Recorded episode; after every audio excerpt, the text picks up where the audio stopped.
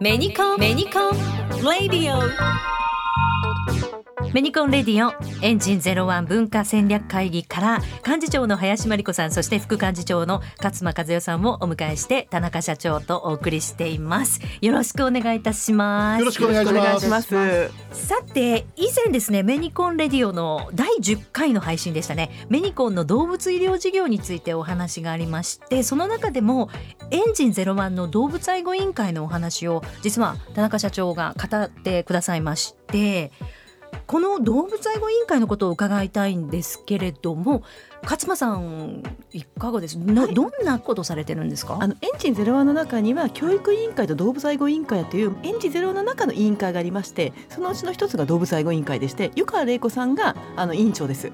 で例えば動物愛護法についての改正で、まあ、どういう方向に改正について、まあ、お願いをするかということで例えば私たちの代表が他のメンバーと一緒にですね当時の小泉大臣のもとに陳情に行ったりですね。あるいはさまざまなその動物愛護法の改正に向かってあの殺処分ゼロにしようということを、まあ、署名活動をしたりですねあるいはですねあの買い遂げようということをキーワードにしてまして動物を飼った時にですね手放してしまう人が多すぎるんですよ途中で。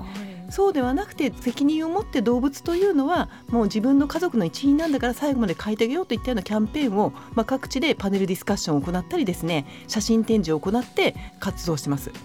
であとメインになってますのがですね、えー、あの川島直美さんお亡くなりになった川島直美さんもあのワンちゃん2匹飼ってらっしゃってすごく可愛がってらっしゃったのでその時にあの川島直美さんワインのコレクションがすごかったんですよ。でそのワインのコレクションをまあオークションにかけて売ったお金にですね、まあ、あのご主人の鎧塚さんがちょっとお金を足してくださって川島直美動物愛護基金というのを作りました。はいでこの動物愛護基金を使ってですねいろいろなかなかあのメディアとかそういうところではあの目立たないんだけれどもすごく動物愛護に力を尽くしている皆さんに対する表彰というのを行ってます。あなるほど。あのメニコンさんも毎年ですよね寄付をされていらっしゃいます、そうなんですよ。委員会っていうよりも川島直美基金の方へ弊社のね株主の皆さんのご協力を得てそれを株主優待の中にね項目に一つ加えてそこにチェックした方は株主優待としてその動物愛護委員会の川島直美基金にお金が寄付される。っていうこういう仕組みを作ってるんですね。そうなんです。毎年あの大賞とあとのワンダフルパートナーズ賞という方を何人か選出させていただくんですけれども、はい、まあ、あの賞金はそんなに出せないんですが例えば地方の方をお呼びするときに交通費とかこちらで、まあ、負担していますのでそういうお金に使わせていただいてます。なるほど。というのもあの先ほど法改正のお話ありましたけど2019年に動物愛護法改正されてもやっぱり課題というのは山積みですか、まあ、それでもずいぶん良くなりましたけどね。やはり IC チップのあの義務化とあと何というの発臭規制が入りましてそれはずっと動物愛護委員会でもやりたいやりたいと言ったことですのですごく良かったと思います。発臭規制っていうのは、はい、あの生まれたばっかりのね、ええ、ワンちゃん猫ちゃんをあの生後8週以内に今までは売ってもよかったんですよね。はい、だけどまだ哺乳類哺乳類だから、やっぱり母親のねお乳が欲しいしスキンシップが必要な時に離されちゃうとやっぱり情緒不安定のね子になっちゃう。そうするとどうしても変な噛み癖がついたりとかね泣き癖がついたりっていうことの一つの原因じゃないかっていうふうに言われていて8週以降になると精神発育上もまあかなり安定してくる、まあ、そこで8週っていう一つの基準がね議論されてたんですよ。でも6週でいいんじゃないかとかね8週でいいのかとかこういうまあいろんな学説があった中でようやく今回8週っていうのがまあ、認められたっていうのは非常に大きな成果だったと思いますね。まあ、これは我々だけの力じゃなくっていろんな団体の方の力の中でそうです、ね、こういうのが実現してきたっていうことはねまあ良かったと思いますね。あと数値規制がまあ明確に導入されましてこれまで保健所とか指導に行った時にですね例えばどれぐらいが詰め込みすぎかとかそういう基準がなかったんですよ。それに対してまあ1頭あたりどのぐらいのスペース飼育スペースを設けなければいけないみたいなことが全部義務化されましたのでそれを下回っている場合にははっきりとした指導ができるようになりました。あそうなんということはもうやはり動物に対するというかペットに対する愛情っていうのはもう個人的に皆さんすごく深くお持ちでいらっしゃるからこそできることですよね。そうですね。あの様々なブリーダーさんで本当に有料なブリーダーさんもたくさんいるんですけど一部問題のあるブリーダーさんもいらっしゃって、はい、まあ、そういうブリーダーさんをなるべくですねあので制させていただいてどうやったら動物たちが幸せになれるかということで私たちがまあ活動してます。なるほどご自身ではペットは勝間さんは猫ちゃん私たくさんいます。はい。猫ちゃんが2匹保護猫が2匹とあとオカメインコが1羽です。お名前があのいつも YouTube で拝見してるんですが青ちゃんとチロちゃんあそうですね保護猫2匹が青ちゃんとチロちゃんでもう15歳と11歳ですかね結構な年でして、とってもね懐いて、可愛いです。はねい、もう本当に可愛くて可愛くて可愛くて。ちょうどあの子育てが終わってですね子供はすっかりち力を出なくなったんですけど 猫はずっと力り続けてまして。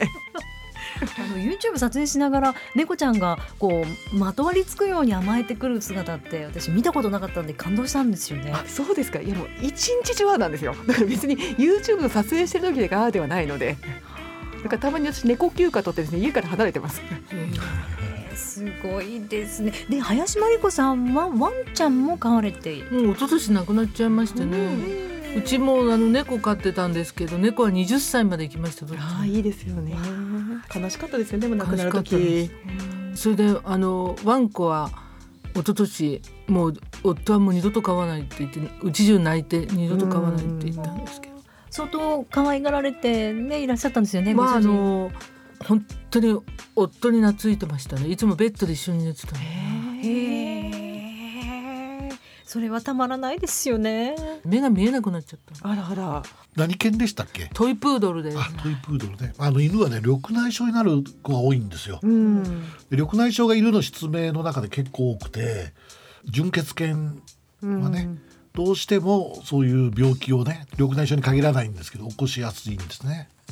ベニコンさんでも随分動物に関するさまざまなそう。いあのケア品発売されてますよね。医療っていうのをやってましてね特に眼科領域の治療に、まあ、取り組んでる、まあ、メニワンっていう会社がありますのでね。もうこれも長いんですけどねメニューンですか？いや面白い。最初は犬の白内障を手術するための眼内レンズ。はい。うん。犬用の眼内レンズっていうのを開発してあの始まったんでね。それからいろいろなやってましてね今はね犬や猫ちゃんのねサプリメントとかねうん。今もね犬もねあの予防医学の時代ですよ。犬や猫も。その動物に対してのいろんなケアの事業もされているメニコンさんがこの度新しい事業を始められて &D というサービスなんですよね。これも田中社長からちょっとご説明をいただけますか？うん、まああの &D っていうのは確か前回にもねお話をしてると思うんですけどもさっき川島直美さんのお話が出ましたが飼い遂げるための仕組み作りっていうことが大事で、まあやっぱり飼い主が病気になって飼えなくなってしまうケースと犬たちが病気になって飼い主の負担が大きくなって飼えなくなってしまうケースの、まあその他もあるんですけどもいろんな事情の中でとお互いが飼えなくなったりしてしまう。一緒にいられなくなる、まあ、こういうことになった時犬がね捨てられてしまうっていうケースが非常に多いんですね。でそうならないようにするのがこの &D という仕組みで買い遂げようということに対するさまざまなサービスをこれから開発して提供していこうっていうのがこの事業です。そう医療保険とかそのような医療保険もその一部の中に入ってくるんですね。アンドハウスというまたすごい事業もありますもんうんね。このアンドハウスは &D の一つではい。里親を探したりっていうようなこともそのハンドハウスの中でやっていこうそれから飼い主が亡くなってしまった場合残った犬たちの次の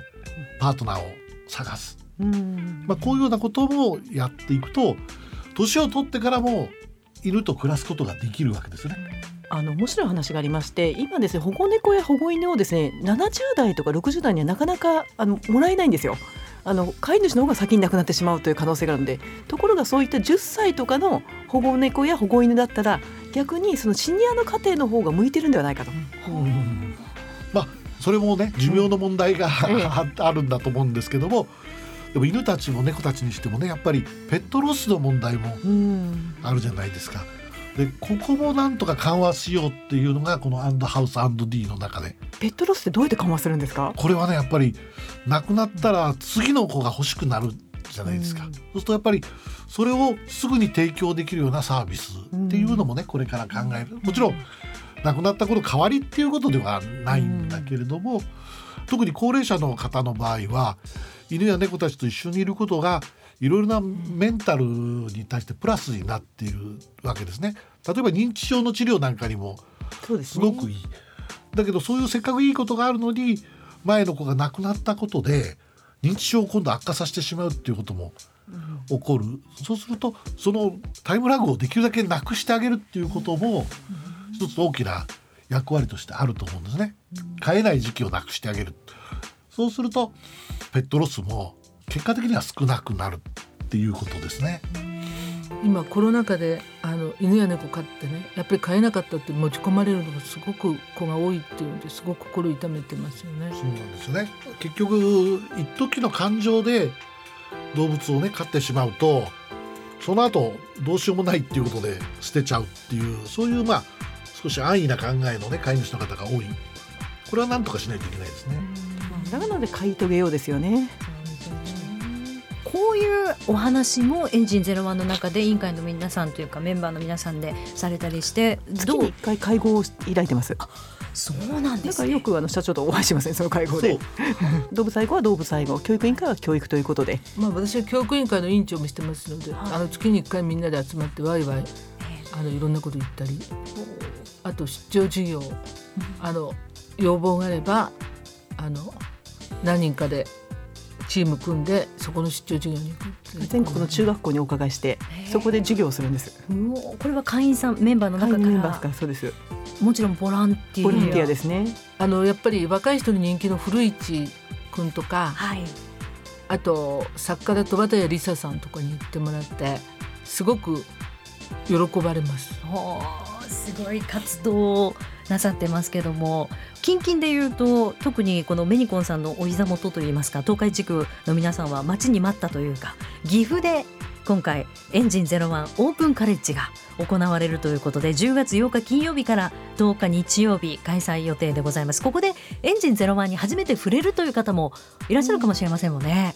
あの来た人は必ず「いやーこんないいことやってたのに知らなかった」っておっしゃるの。それで私たちねあの地元のねマスコミ使っていただいて岐阜の新聞社テレビ流してそれでポスターも貼ってもらってどうだっていうぐらいやるんですけどみんな終わった後そういうのしやってたなんて知らなかったっていう人すごく多いの。ええ。え何それ？って今の若い人ってテレビも見ないし新聞も読まないしラジオも聞かないのかな？情報がすごい隔たってると思いませんか？そうなんですよ。だから逆に街でポスターを見かけても頭に入らないんですよね。素通りしてしまってこのポスターは何だろうという。だからどうしてもこういうポッドキャストとかその他を使ってぜひですねその若い方々にも10月の8日から10日にそういうものがあるということを知っていただきたいなと思います。はい。あるいは逆にこれを聞いた方がですね例えば親御さんでしたらお子さんにぜひお伝えいただきたいなと思います。中高校生のためにハローワークってあるらしいよとか。あこのハローワークは本当にすごいメンバーがねーはい。やってますしはい。例えば映画監督だったら手塚誠さんが教えてくれるし、えー漫画家だったら東村明子さんですよ。ちょっと。で私たちはあのグレートキャプテンもいましては日本で一番長く空を飛んだ元 JAL の小林博之さんいらっしゃいますのでパイロットを志望している子もここに来ていただく。あと建築家は兄弟の竹山誠さんがあの来ていただいてます。ちょっとこれだけのメンバーいないと思います。シェフは山田博さんです。まあこのまま実現するとすると豪華な、そうですね、えーハローワークです。はい。生でお話を伺えることも少ないでしょうしもしかして質問とかもできちゃっもたりするんですこれすごいですね。もうね間近で質問できるんですよ。はい。あの岐阜でぜひこのゼロワンが盛り上がることを期待してるんですけども、本当に岐阜の方たくさん来てほしいし、もちろん名古屋からもね、中愛知県からも三重県からももう近隣からいっぱいね。来てもらって盛り上げたい。そのためにやっぱりコロナが早くね収束してくれないといけないなと思うんですけどね。はい、そのエンジンゼロワンの、えー今回オープンカレッジ10月8日金曜日から10日日曜日まで岐阜県で開催されます。詳しくはエンジンゼロワンのホームページをご覧くださいさあということで、えー、2回にわたって今回は登場いただきましてどうもありがとうございました。ありがとうございました。最後にですね意気込みと言ってはなんですけども、えーメッセージをいただけますでしょうか？あの岐阜1年をあの遅れてしまいましたけどもその分本当に私たち楽しみに楽しみにパワーアップしてますのでよろしくお願いいたします。はい、勝間さんお願いします。やはりもう閉塞感が本当に強いと思うんですここ1年間。それをぜひ皆さんと一緒にですね、まあ、パーッと破るようなエンジンゼロにしたいと思いますので岐阜および周辺の皆さんもぜひいらしてください。はいということで本日のゲストは林真理子さんそして勝間和代さんでした。ありがとうございました。ありがとうございました。さあ田中社長初めてゲストをお迎えしましたがいかがでしたか？うん楽しかったですよね。